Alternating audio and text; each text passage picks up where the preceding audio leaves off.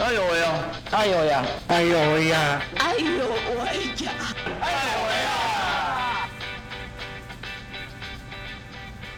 这里是爱有为，邀请大家一起来聊聊障碍者的大小事。我是家峰。嗯，不知道各位听众朋友，呃，在你们小时候有没有到公园或到游乐场所去玩这些游乐设施呢？那如果有一天，或者是说，应应该是这么讲说，呃，你有自己有想象过，当你不管是你的手、脚，或者是眼睛，哪一天有一出了一点点小意外之后，你在进了这些呃游乐设施，在玩这些游乐设施的时候，你的感觉又是怎么样呢？就好比。呃，社会中途视障的我，其实我以前也会常常去公园，呃，比如说散步啊、游走啊，那偶尔呢就会呃，嗯，不心不自禁的就会好荡一下荡秋千。可是呢，当我失去视力之后，其实我我自己就会先少到公园，因为毕竟公园的场场域这么的大，那呃如果没有没有人适度的呃陪同或者是引导我去呃。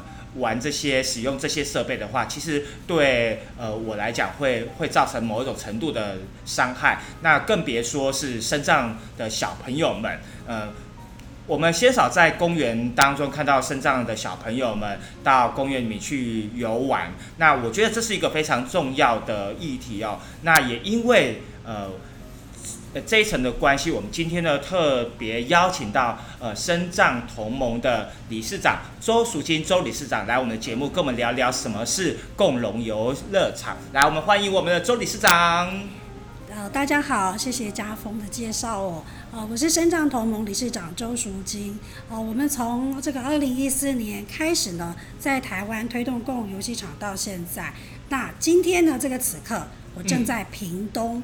屏东的这个和平公园哦，这是屏东第一座的这个大型的共融游戏场。其实，在南台湾是一个指标性的公园。我们也呃相信哦，有这个政府的支持哦，其实可以让共融游戏场照顾到的，其实是不仅不仅仅是一般的孩子，像生长的孩子，或者是说哦老人哦亲子，其实大家都可以在一个游戏场哦，去满足他们的不同的游戏需求。嗯，哎，我想请问一下，呃，淑金，淑金姐，好不好？是，好叫，大家都叫我淑金姐，没错。当初为什么想要成立深藏同盟啊？这是一个很有趣的经验哦。其实当时在推动共游戏场哦，只有我一个人。那当时我只是因为这个，我的女儿她不能游戏，那不能游戏，长期不能游戏，因为她今年十六岁。他长期不能游戏，在不管是幼稚园或者是小学，那到更早之前，在一般的公园，他都很少游戏。那进到学校之后，他没有办法跟同学一起玩。那虽然当时哦，他在小一的时候有一台电动轮椅，在当时学校他是最风云的人物，一下课所有的同学都围着他。但当然大家就会邀请他一起到这个游戏场去玩。可是到了游戏场，从来没有人注意到他不能玩，嗯，所以他都只有在旁边呢看大家玩，那甚至有时候有尴很尴尬，他就在旁边装忙，然后可能逛逛校园。那十分钟过了之后呢，同学就跟着他在一起回到这个教室，就这样过了好几个月。那当下其实他没有立即跟我提这件事情，当然是多年之后有一天他想起来，他跟我聊说，哎，他以前哦就是在学校的时候哦有这样的经验，那。当时台湾没有所谓叫做共融游具，也没有身障孩子可以玩的任何的设施，所以当时我其实对于生障小孩如何玩，甚至我女儿如何玩这件事情，其实没有办法想象。那直到二零一四年，我看到一个朋友在脸书上分享了这个国外的共融游戏场，我其实那时候真的有点吓到，想说哇，真是孤陋寡闻，因为呢，国外已经在这一方面发展了十几年，但是台湾竟然完全没有这个讯息。所以我觉得说，哎，现在问题就不在于说我一定要无中生有出这样的东西来，而是说已经有了，我只是需要透过一些方法让它可以进到台湾。所以我当时看到之后，就开始不断的在这个脸书上去告诉大家游戏权这件事情跟共用游戏场。我本来期待的是说，我可以透过脸书，从我的朋友的身边开始让他们。可以去注意到这一件事。那我自己也有很多的身障朋友，不管是大朋友小朋友，大或家长，我其实很希望说，我透过这样我不断的去讲，他们可以有一点点感觉，觉得说，哎，对，为什么我小时候都没有办法玩？那我现在长大了，我坐在轮椅上，我还是不能玩。那我也想要让这些家长很有感觉，是说，哎，我的孩子其实是可以玩的，可是为什么不行？只是因为我们没有这样的游具在台湾，所以我那时候觉得自己一个人透过这样子的去一直不断的去宣讲，可以引起一点点小小的这个呃回应。那其实很可惜没有，大家都把我当空气。每次我剖关于共融游戏场的剖文哦，都是按赞数最少的。但我其实慢慢就习惯。可是我那时候就开始想说找一些方法，我想我试着去写信给县市政府好了。所以我当时就写信给二十二个县市政府。告诉他什么叫共融游戏场。我甚至因为当时新加坡有一个游戏场快要快要启用了，我把相关的照片，他当时是拍了一个轮椅秋千的照片，我把那个照片一并附在我的陈情书上面。我希望让他们就看见了，然后会有感觉，想说，诶，那就来做做看。那新加坡不远嘛，如果现在政府不是经常出国考察吗？我希望他们可以有这个机会，说想要去看看，结果没有。他们当时其实给我的回应就是告诉我说：“哦，相关的法规没有。好，那我们让你们可以进到游戏场，这样子而已。就是我让你无障碍，然后公园都已经规定要无障碍了，所以你轮椅要进到游戏场没有问题。可是玩这件事情不在于我们这个关照之下了，所以很抱歉就没有办法。那因为找不到相关法规，但他们因为讲到法规，我想说，那我是不是应该要突破法规的事情？所以我就去找了立委，没想到也不是法规的问题。”就是因为没有人进口这样的东西，但没有人了解这个设施。那甚至台湾游戏场有所谓的这个 CNS 的这个安全规范，其实也没有讲到共融游具。嗯，所以当时觉得说，哇，要进来好像很困难，因为每个人丢给我的都是难题。那对于我一个素人来讲，我不知道怎么怎么去突破这些事情，我只能继续不断的再透过更多人去问说，我要怎么可以再进一步的让这件事情有发展。那当然，那时候遇到了一个立委是杨玉兴立委，他当时还在这个立委职的时候，他也开了这个所谓公听会，邀请了相关的部门来做检讨。那当时有进步一点点，是针对机械式的游乐设施，好像有做修了做了一点小小修正，但是对于我们公园的这些游具是属于非机械式的，其实一点帮助也都没有。所以那时候觉得要做的功课非常的多，但是自己一个人能做什么，就是一直讲，去影响别人，去告诉这些家长，希望可以一起来。那当然就是讲了这么久之后，我开始可以有机会在台北市政府跟公部门有一点这个游戏场的会议的接触。那因为有我开始之后，就我就把我的经验分享给我的家长。那我们的秘书长淑娟是我第二个。把他带进这个跟我一起努力的这个家长，那当时其实对他来说，游戏也不是最重要的，因为他也没有办法想象他的孩子怎么荡秋千。那他自己也有很多家庭的问题需要去克服。那当当时我就跟他说没有关系，我说你有你的问题，你有你的家庭问题要解决，但我只是想要有一天可以让你的女你的女儿坐上秋千。我说这是我想要做的事情。那。但后来没有多久之后，他的一些问题解决了。我再问他的时候，很高兴他就答应我了。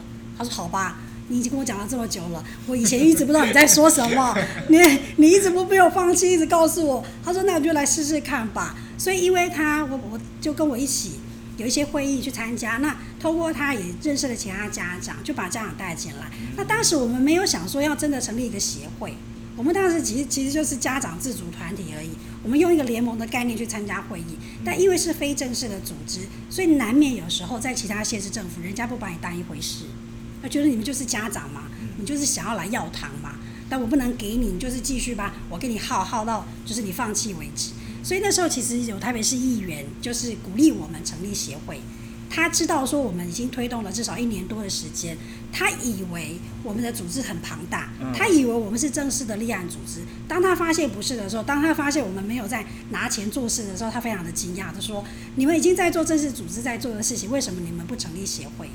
所以那个时候才认真考虑说，希望如果说这个议题要长期发展，势必要有一个。就是说，立案的组织来做这件事情，那要有很多的人来支持做这件事情，所以后来才开始走向立案，正式立案的这个这一条路。嗯。对啊，这叫不归路啦。因为我就昨天才在讲说，我一个人的时候，我想放掉的时候，我可能随时可以放掉。我现在没有办法了，对我拿了人家的捐款，我一定要更努力的做事。真的，呃，个人跟团体还是有差别的，那个责任还是有差别。不过，那个淑金姐在刚才在在谈到这个游戏的需求的时候，我不免好奇，我们在谈论共融游戏的这个概念的时候，其实应该，呃，我们要进入正式的主题之前，我们应该来聊聊儿童的表意权。是，好，什么是表意权？然后到底？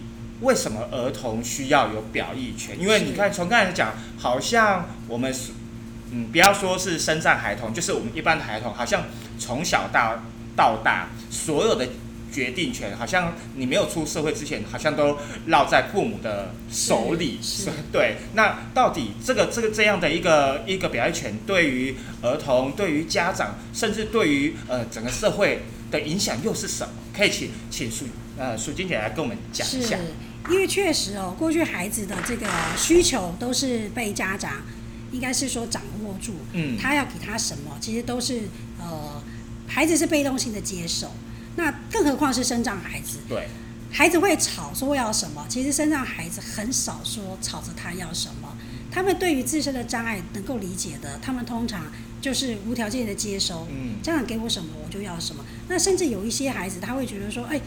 家长觉得医疗最重要，啊，你就是要看病啊，这些就是很重要，所以很多的其他的权利就会被忽视。更何况说，哎，你要问他他的意见是什么这件事。那对于一般孩子来讲，意见的表达在过去没有被重视。那我觉得开始现在教育观念有一点点改变，家长也在改变，他开始需要去觉得，哎，孩子，这是关于孩子的权利问题，孩子的权利问题是不是应该要听听他们的声音？那因为家长的改变，其实也带动这个社会的改变。大家开始去思考说，确实，哦，过去我们很多的设计其实没有去问过他们，我们就是全然的就给他之后，他就全然接受。那你给他什么，孩子就接受什么。他们就像一个海绵一样，我给你很多的水，你就膨胀了很大。我给你很少的水，你可能就觉得，哎，那也也仅仅是一点点。对我来讲，我还是就是全部吸收。那这些对于一般孩子来讲是这样，更何况生长小孩。我在讲说，像生长小孩过去哦，我自己的女儿，嗯，我从小其实很多意见会去询问她，我把她当做是伙伴关系。所以她很小的时候，从她开始会问的时候，她会问说，为什么我不能走路？大概一岁，我告诉他说，因为你生病，所以你不能走路。他问说：“为什么我生病是不能走路？”我说：“因为你的疾病影响到你的身体，影响到你的身体的什么？”那当然，他慢慢的大了之后，他会问说：“那为什么姐姐不会？为什么是我？”我会告诉他说：“这是几率问题，因为有一些人他可能就看不见，有一些人他可能就不能走路，有一些人他可能听不到，但这是几率问题。这个有可能发生在我身上，也可能发生在姐姐身上，任何人人身上。所以这没有所谓说为什么是你，为什么是我。”对任何一个人来都有可能发生。我说我现在即使这样，也许我有一天突然发生意外，这也不是我能掌控的。所以我告诉他说：“哎，没有关系，我们如果是这样，我们怎么样用这样的身体去做更多其他的事情？这件事情姐姐能做，也许你用不同的方式，你也可以试看看。”所以他从小是接受他自己的障碍状态，他对于他自己的能力且很清楚，他也知道他可以做什么，他想做什么。我会觉得他让孩子认清自己的。状况是好的，因为他可以从他的现状去发展他的想象，跟他可以做到的，或他想要做的。那当然，我们有一些家长当时也会说：“哎，我太残忍了，这么小跟孩子讲这些。”可是我其实我是在训练他去接受自己，那透过自己现有的状态去为自己去去思考他能做的。那当然，像虽然他行动不方便，我们有时候在外面发现一些无障碍。环境不足的时候，那我也会问他说：“哎，你觉得怎么样？你希望我们怎么做？”那因为前面呢，我会做一些示范，比如说我看到这种不公平的事情，我会说我要打一九九九，或者是我要写市长信箱，然后他就听我打一九九九，在跟人家吵架，就说你们那个什么呃人行道为什么去做了一个东路阻，我们都不能走。那当然，过去的县市政府其实对于这种市民的回应都是搪塞，就是哦，因为怎么样。很多的理由，但我觉得有时候有些事情对的事情你要坚持，你就是一个去跟他争取到底。所以孩子看我这样的练习之后，他也开始对这个环境有一些意识，他也要有机会表达。他会告诉我说：“我发现这个东西，比如说餐厅他进不去，他会告诉我说我已经写信告诉他可以怎么改善了，可是他还是这样回我，哎，我们怎么办？”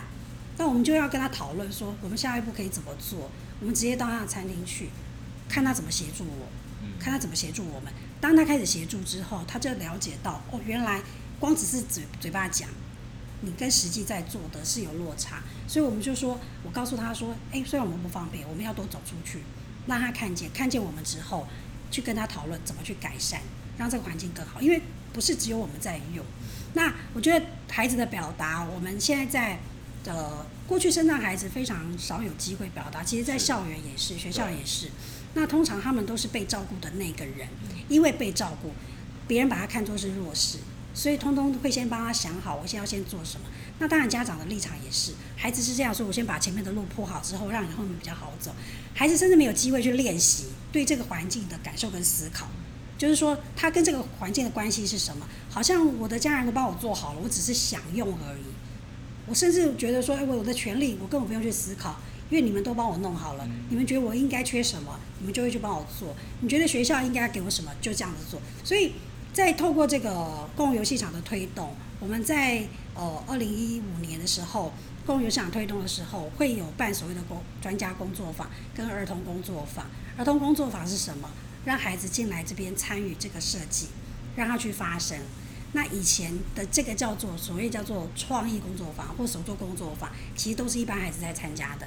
那我们因为公共游戏场，我们把身障小孩带进来，我们要求这些县市政府要有一定比例的身障孩子在这个工作坊里。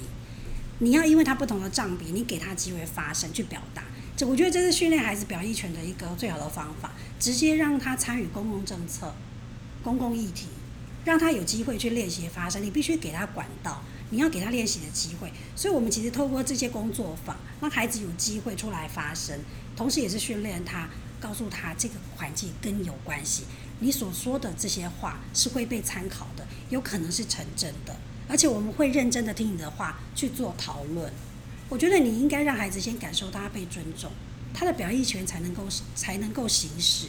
如果我们只口头讲表意权，表意就就你讲的，我们完全都不理会，这是没有用的。所以我觉得孩子的表现是需要透过训练，更何况其实生长孩子更少机会发生的时候，我们希望透过公共游戏场的这些工作坊，让他们出来，让他们出来跟别人在一个平等空间里面去对话。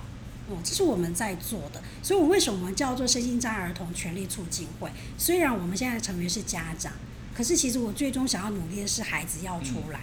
我希望我们有更多身障儿童的成员，这才是我们要做。可是因为现阶段来讲有困难，所以我们希望先把家长的意识先建立起来，权利意识先建立起来，进而孩子才有机会有更多的参与。嗯。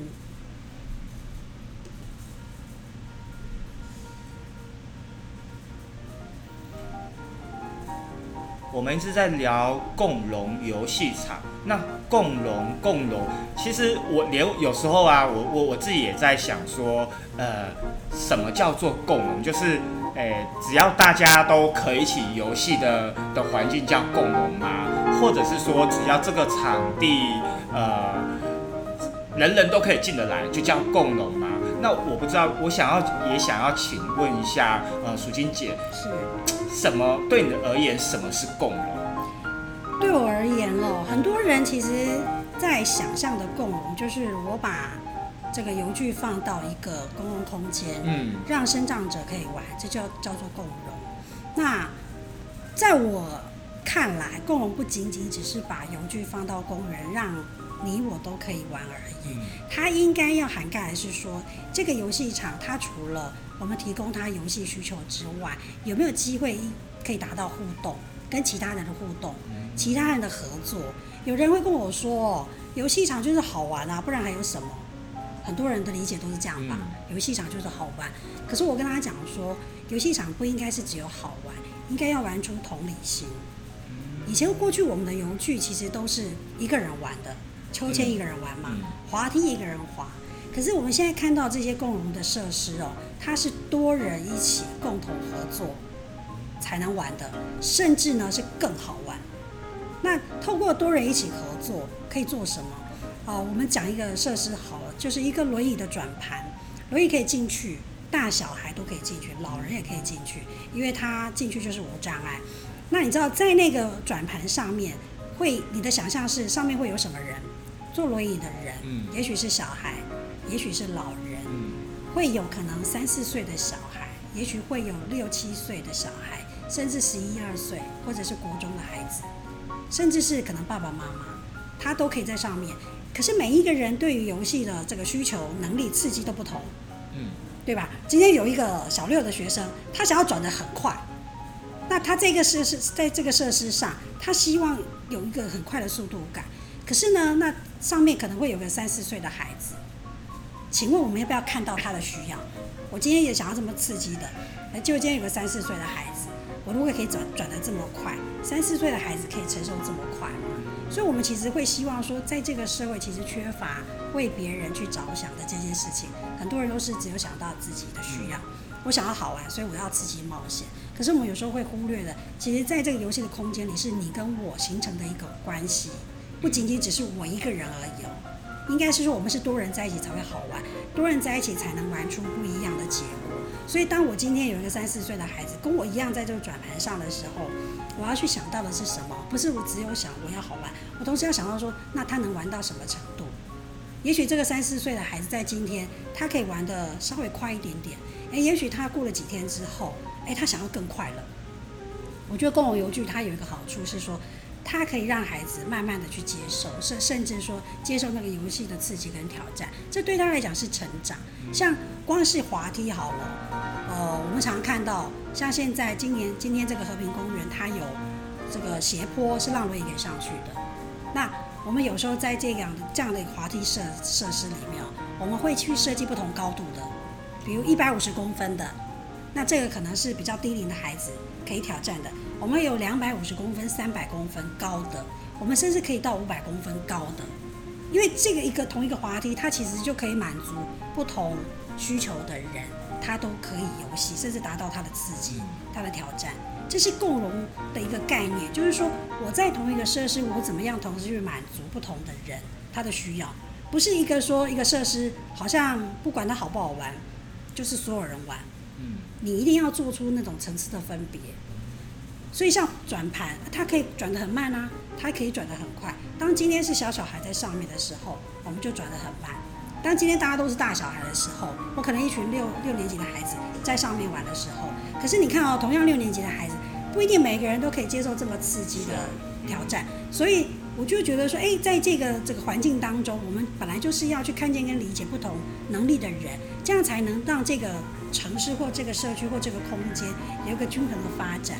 可是我我觉得我可以理解这样的一个呃，因为我我们毕竟是大人，我们是是可以理解这样一个状况。可是我们在玩游戏的的过程当中，如果没有人去带领我们，谁知道谁要同理这件事情？也就是说，今天就算我有一个很好的一个设备，嗯就是大人小孩各各种障别的人都可以来使用，可是问题是谁来教我们使用？然后我我我们一起来啊，我们来排队来玩这个荡秋千、溜滑梯、转盘、o k 排队。可是我我我怎我如何就是说如何透过游戏嗯来、来诱发我们的同理心，然后然后进一步去做一个，比如说一起合作、一起共享。我觉得这点是。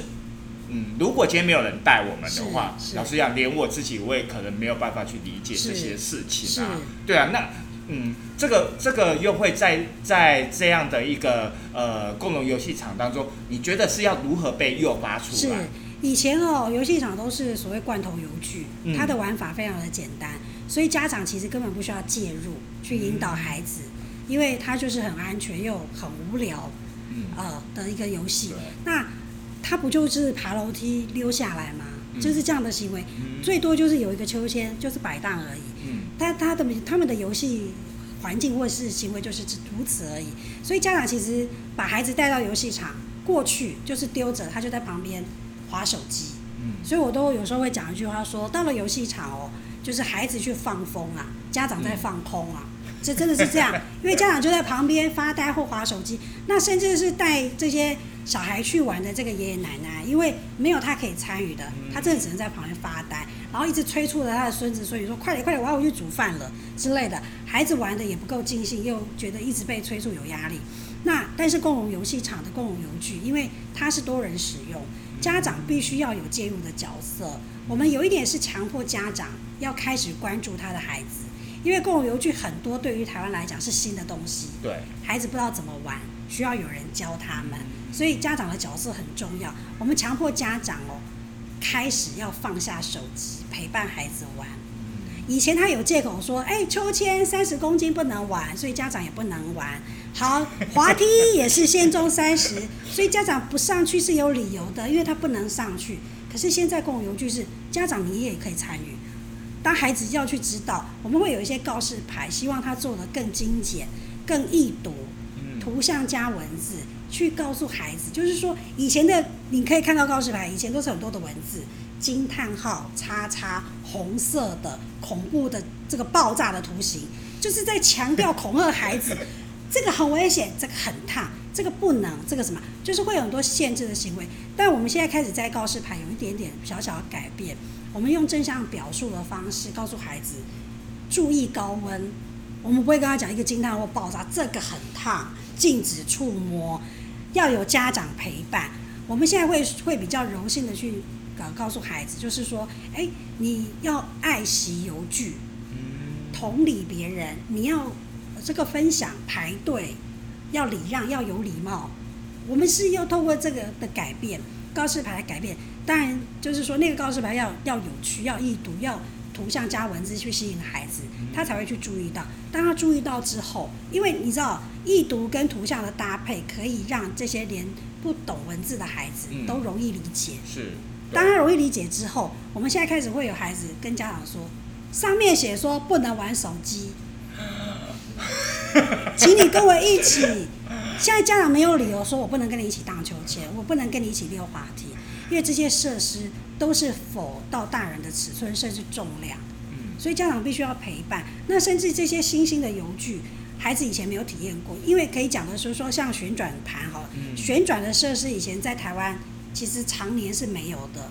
台湾的孩子缺乏旋转游具的刺激，所以你知道，像旋转的这个设施哦，都会在各地发生大大小小不同的意外。嗯，当然没有致死那么危险，因为基本上这些游戏场都是要符合国家标准。是。那他也许你玩的不当会受伤，但不至于说会有生命危险。嗯嗯。那有一些孩子确实在玩这个转盘的时候，他没有被教育，他不知道怎么玩，所以当他转转盘在转的时候，他直接从上面跳下来。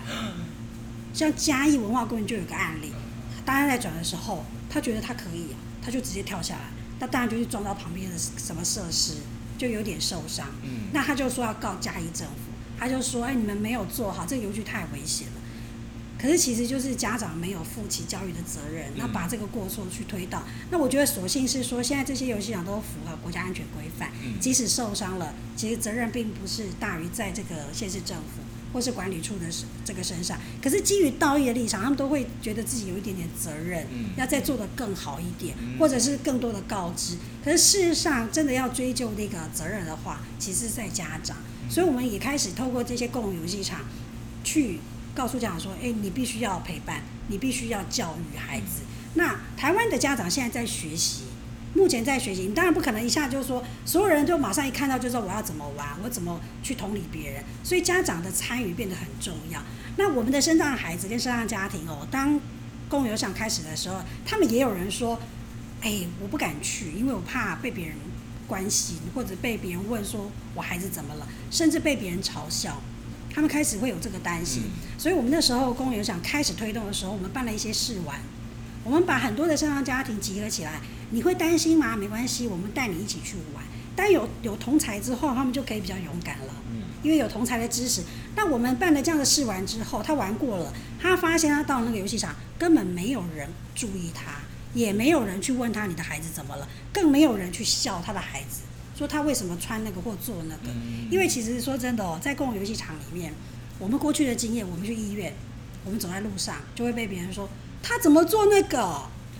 哦，很多都会这样，或在医院。对。他他为什么这样？可是到了公共游戏场的时候，其实没有孩子会去注意你，因为他们忙着玩都来不及了，谁要去注意你做那个？可是他们会去观察，他们透过观察去看这个坐轮椅的孩子今天进来了，他怎么玩？诶，他坐那个秋千，鸟巢秋千，诶，他一个人在上面，孩子就会问说：“我不想等了，我可不可以跟你一起做？”嗯，那家长这个时候是一个很好的媒介，是欢迎一起一起，因为这些身障孩子很少跟一般的孩子接触，除了就是他的手足之外，嗯所以家长其实也在训练他自己，可以更容易融入这个社会。所以我觉得这对很多人来讲是一个学习的空间，它不仅仅是游戏而已。我觉得透过这个空间，我们先让所有人可以平等进来，可以平等使用之后，在平等的基础上，你就可以有其他的发展。那你知道说这个环境是属于你的，你就可以有更多的参与。所以他们来过之后，就会去推荐别人，会找别人一起去玩。我觉得这是好的，就是从从一个去影响两个、三个，慢慢的。那甚至有些孩子现在看到坐轮椅的孩子，根本也不会问，也不会好奇，因为在电梯里他看到的时候，他会想我在公园想看过，嗯我觉得没什么。嗯我们希望这个景象是被所有人视为是正常，是。就是在生活里。对，我觉得刚才呃，苏静姐讲到一个很大的重点，就是对我来讲是很大的重点，就是呃，孩子在游戏的时候，其实父母是需要参与的，要陪伴的，要一起去玩的。那你只有在这个这个互动的过程当中，你可以透过跟孩子之间的互动，去更了解彼此，甚至你可以观察孩子跟其他的小朋友之间的互动是。那你可以做一个，就像呃，徐燕就讲，你要做担任什么样的媒介，怎样的润滑，让让这一个这一个团体的活动进行的更加顺畅。那其实有时候不只是呃要教育要教育呃一般的孩子，甚至可以教育自己的孩子，你如何？如果你在你在这个游戏当中，你可以再更加呃大胆一点啊，再呃更加呃呃有自信一点，你甚至可以邀可以邀请啊、身旁的小朋友跟你一起玩，我觉得这都是一个很好的一个机会教育哦没。有错。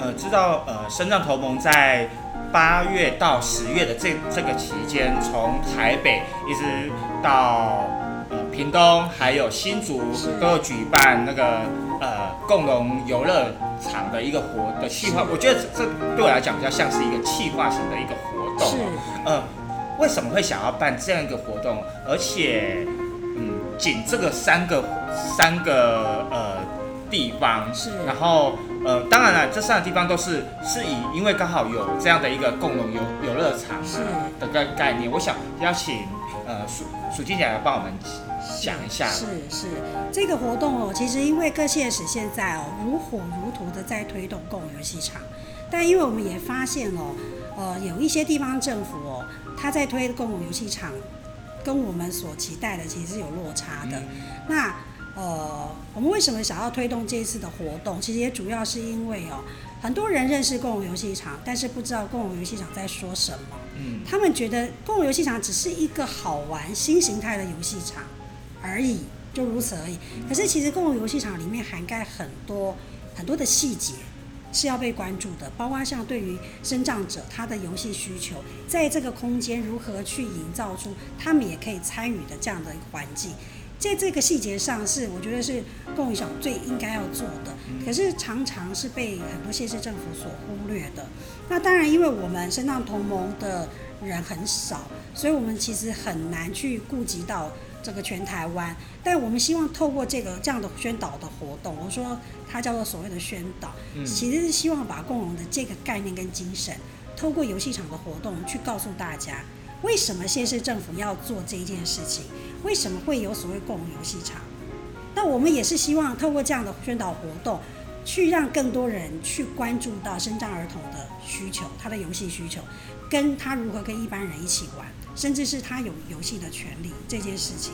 那当然讲权利这件事比较生硬，很多人一听到权利，哦，抱歉，怎么什么，很多人会关注的是福利，嗯但是他们会因为福利而牺牲了权利。那我们成立这个协会也其实一直在琢磨的，就是在权力的推动上。那有的人一开始会跟我说：“哇，你们台北有共融游戏场真好，你们台北的福利好好哦。”可是我告诉他，这不是福利，这是权利，因为他们也有他们游戏的权利，只是过去没有被主张出来而已。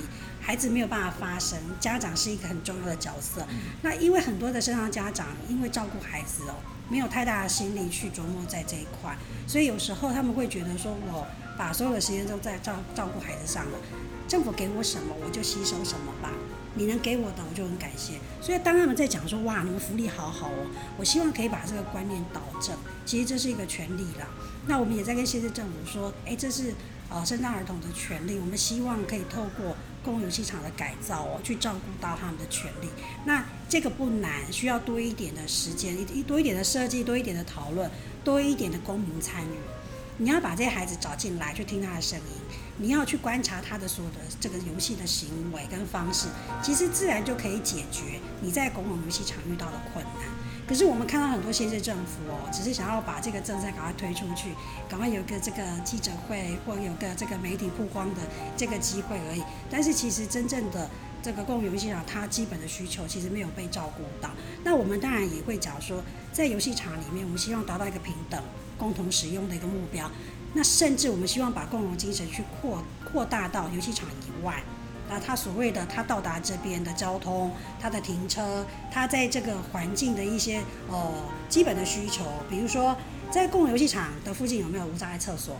无障碍厕所里面有没有照护床，可以照顾到肢体障碍的人，他们的如厕的一个尊严跟环境？那我们从共游戏场的这个平等使用的这个概念，去发展到从游戏场往外扩到人行道的改变整修。哦，无障碍动线的规划，那甚至这些这个支持系统的建制，那甚至我们还会更远到说，像比如说这个和平公园好了，我们如果在其他县市的人要来，哎，他怎么来？我们会先去做这样子的交通动线，对交通动线，甚至我们把这个议题抛出来，希望这些这个承办的人或规划的人可以想到更远的，不单单只是把焦点就放在游戏场，游戏场共融就好了，那他进得来进不来？不重要吗？当然重要，当然重要，当然重要。那透过因为公共游戏场去改变周围的环境，其实也得到附近居民的支持。因为当他的人行道变好走之后，也照顾到附近的居民。所以在这个这件事上，为为什么我们希望说透过这样的活动，从这个台北，当然台北第一站是因为公共游戏场是从台北开始的，我们觉得这是一个象征性的意义哦，因为从它开始。我们希望可以走，当然全台各地。那屏东呢，是我去年参与的案子。但因为它真的是，我从头到尾都说它很棒啊。哦，因为它除了基地大、政府支持之外，那当然它考虑到很多需求面的东西。那我们希望以它作为一个典范，去影响周边的县市。呃，县市有一个竞争的这样这样的一个。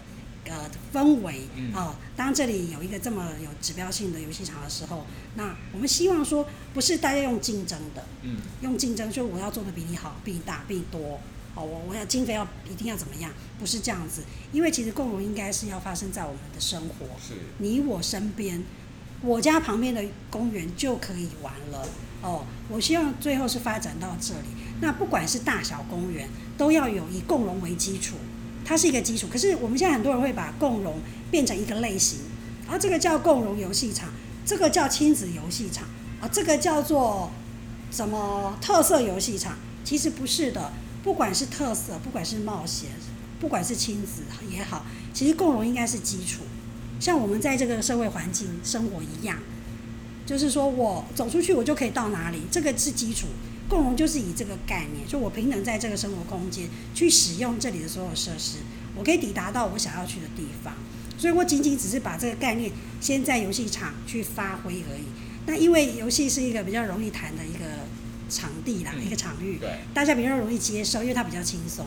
所以我希望从这里开始出发，慢慢建立现在政府或一般民众对于不同族群他们的理解跟啊，不要说包容好了，我觉得是理解。跟接受、跟合作，那这个才会是一个就是说共好共荣的一个社会了。这是我的目标。所以为什么我们今天的这个活动会有一个共荣城市的签署？其实希望把这个概念扩展到一个城市，去为所有人去思考。哦，这只是就是我们一个起点而已。是。嗯，因为我们谈论到游戏啊，玩游戏除了个人之外，也会有团体。不管怎么样，其实游戏就会有一个先后的顺序。是啊，那玩游戏就会有这样子啊，你先我先排队，要不要排队啊？或者是谁先谁先谁就先赢这样之类的。那其实，在我们的在呃关于障碍者参与，不管是到哪里排队买东西，可能都会。部分我不敢说是全部，好，所以呃许多在许多的设施、许多的场域上，其实给障碍者有一个优先的优先权，啊，或者是呃呃一个爱心服务等等。那不知道在共那在共融的游戏场里面，这样的优优先权的概念是有的吗？啊，这样子讲哈，讲优先权就是应该会讲到说，我们障碍者很多是被福利照顾。是，我举例一个，就是说我们去看电影好了。为什么要优待票？因为他给我很烂的位置，所以他给我优待票。如果我今天有权利选择其他位置，我要用一般的费用来买这个票，你应该要给我这个选择权，这个才叫做平等。可是我们常因为数量少被量化了，像高铁，高铁的这个车厢只有几个轮椅席而已，哦，只能？难道我们一群人要去玩？我们要分成好几好几班的高铁。我们如果说是一个组织去玩的时候，我们有机会同时搭上一班高铁吗？没办法。所以通常协会出去玩，花最多时间就是在交通上。那因为我们的这个呃使用权被限缩，所以他给我们一些优待。我我给你便宜啦，你就不要跟我计较了吧。用这种概念。那共用游戏场以前呢，它本来就是一个公共空间，它是不需要付费的。所以没有所谓说我给你优惠，我我给你优待。那我们打造了一个平等使用的空间的时候，在这个基础上，你再去学行使你的权利，你的权利应该是跟所有人一样，你要排队啊，你一样要排队。如果今天像像轮椅秋千好了，轮椅秋千就是否轮椅，这个毋庸置疑。如果今天有十台轮椅，请问要不要排队？谁要先让谁？没有，没有所谓先让谁。可是这个社会氛围是这样，当所有人在等一座秋千的时候。我觉得我们没有办法办法去规范说，哎，你一定要先让障碍者，那理由是什么？嗯，哦，他体弱，呃呃，有的孩子说，我体弱，我也被晒晕了，是是吧？就是说，这就是说，在一个平等的基础上，你要去做什么比较吗？或是谁有优先顺序？那如果说像我举例，像捷运电梯好了，我们要搭电梯，呃，我们要搭捷运站会有电梯、手扶梯跟楼梯三种选择。那轮椅为什么要这个电梯是否轮椅优先？因为它只有一个选择啊，它没有办法走楼梯啊，它没有办法走手扶梯，它只能只能走电梯，所以你当然要先让它。那我们其他人有其他选择的时候，我我们我就觉得我们就不应该去抢那个。但秋千也是啊，游具也是，我们都可以使用的时候。谁谁要就就没有先是没有谁一定要优先要对没有谁一定要优先不能说是礼让，而是说是说没有因为你你你你的障碍身份或者是你你的年纪啊什么的，是去去把他说哦，那你就应该要让一些，没有这样。我觉得最重要就是说我们在一个平等基础上，我们先把那个基础就是打好了，所有人都有权利进来参与这个环境的时候，但你就要跟别人要有一样的义务，行使一样的义务。所有人在排队，你当然要排队。小孩在排队，我的孩子也要排队，这是理所当然。所以我我最早的时候也被问过这个问题。哎，那我我们我们要排队吗？哎，我说当然要，因为共游戏场是先以平等为基础的。嗯。我们先追求了平等之后，就没有所谓的优先顺序了。嗯。那你说有一些会有一个老爱心通道，那我请问你，那个爱心通道进去之后，你会发现哦，里面很多东西我根本看不到。那就只是给你一个就是不足的回馈，让你在心理上稍微平衡一点。我我认为是这样，很多公共建设就是这样，就是我让你这样。所以你说像去要去听演唱会好了，我根本不能坐摇滚区啊，所以我给你一个优惠的爱心票价。我可不可以选择摇滚区？不行哦，你太危险了，你如果你在那边太危险了，你只能视野不好的地方暂时那个吧。那因为我给你比较便宜，所以你就不要跟我计较了。可我觉得那个是不对的，你要让他有权利去选择他想要的位置，那个才叫做建建建立在平等的基础上。但是因为现在没有，没有办法，所以被优惠，很多人觉得是理所当然，所以他也觉得你给我优惠，你如果不给我的时候，我还要跟你要呢。哦，所以我觉得养成这样的习惯，是因为我们的权利意识没有很好，我们反而觉得福利比权利重要。这个观念其实应该是要慢慢被改变的。所以这也是为什么我们不是说儿童呃福利推动，我们是儿童权利，我们是把权利摆在福利之前。当权利平等的时候，其实你不用给我特别优惠。对，对我我有跟别人一样的选择权呐、嗯，我觉得今天非常开心的邀请到苏金姐来跟我们分享有关这一次的呃共融游戏场的相关的一个概念哦。我们从一开始就是让知让大家先了解什么是共融游戏，尤其是家长如何参与，甚至如何尊重跟聆听孩子的意见，然后以及呢，在这个共融游戏场里面，我们可以怎么样去游玩，尤其是。呃，当一个人游玩变成一群人游玩，一起一群人去思考如何去让这个游戏运转。那这个运转呢，是带动是是全体是一起的，一起去玩乐的，一起去享受这个游戏所带给带给每个人的一个欢乐、一个快乐的一个心情。